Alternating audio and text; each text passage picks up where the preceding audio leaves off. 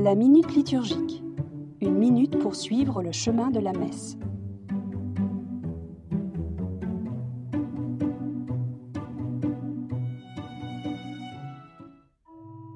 Psaume.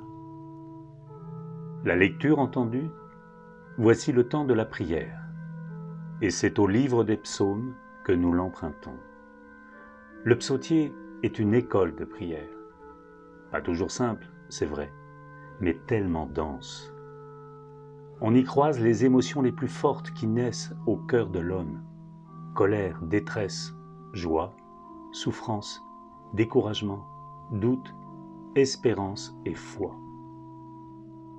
Nous recevons du psalmiste les paroles pour apprivoiser ces sentiments contrastés et les convertir à l'amour.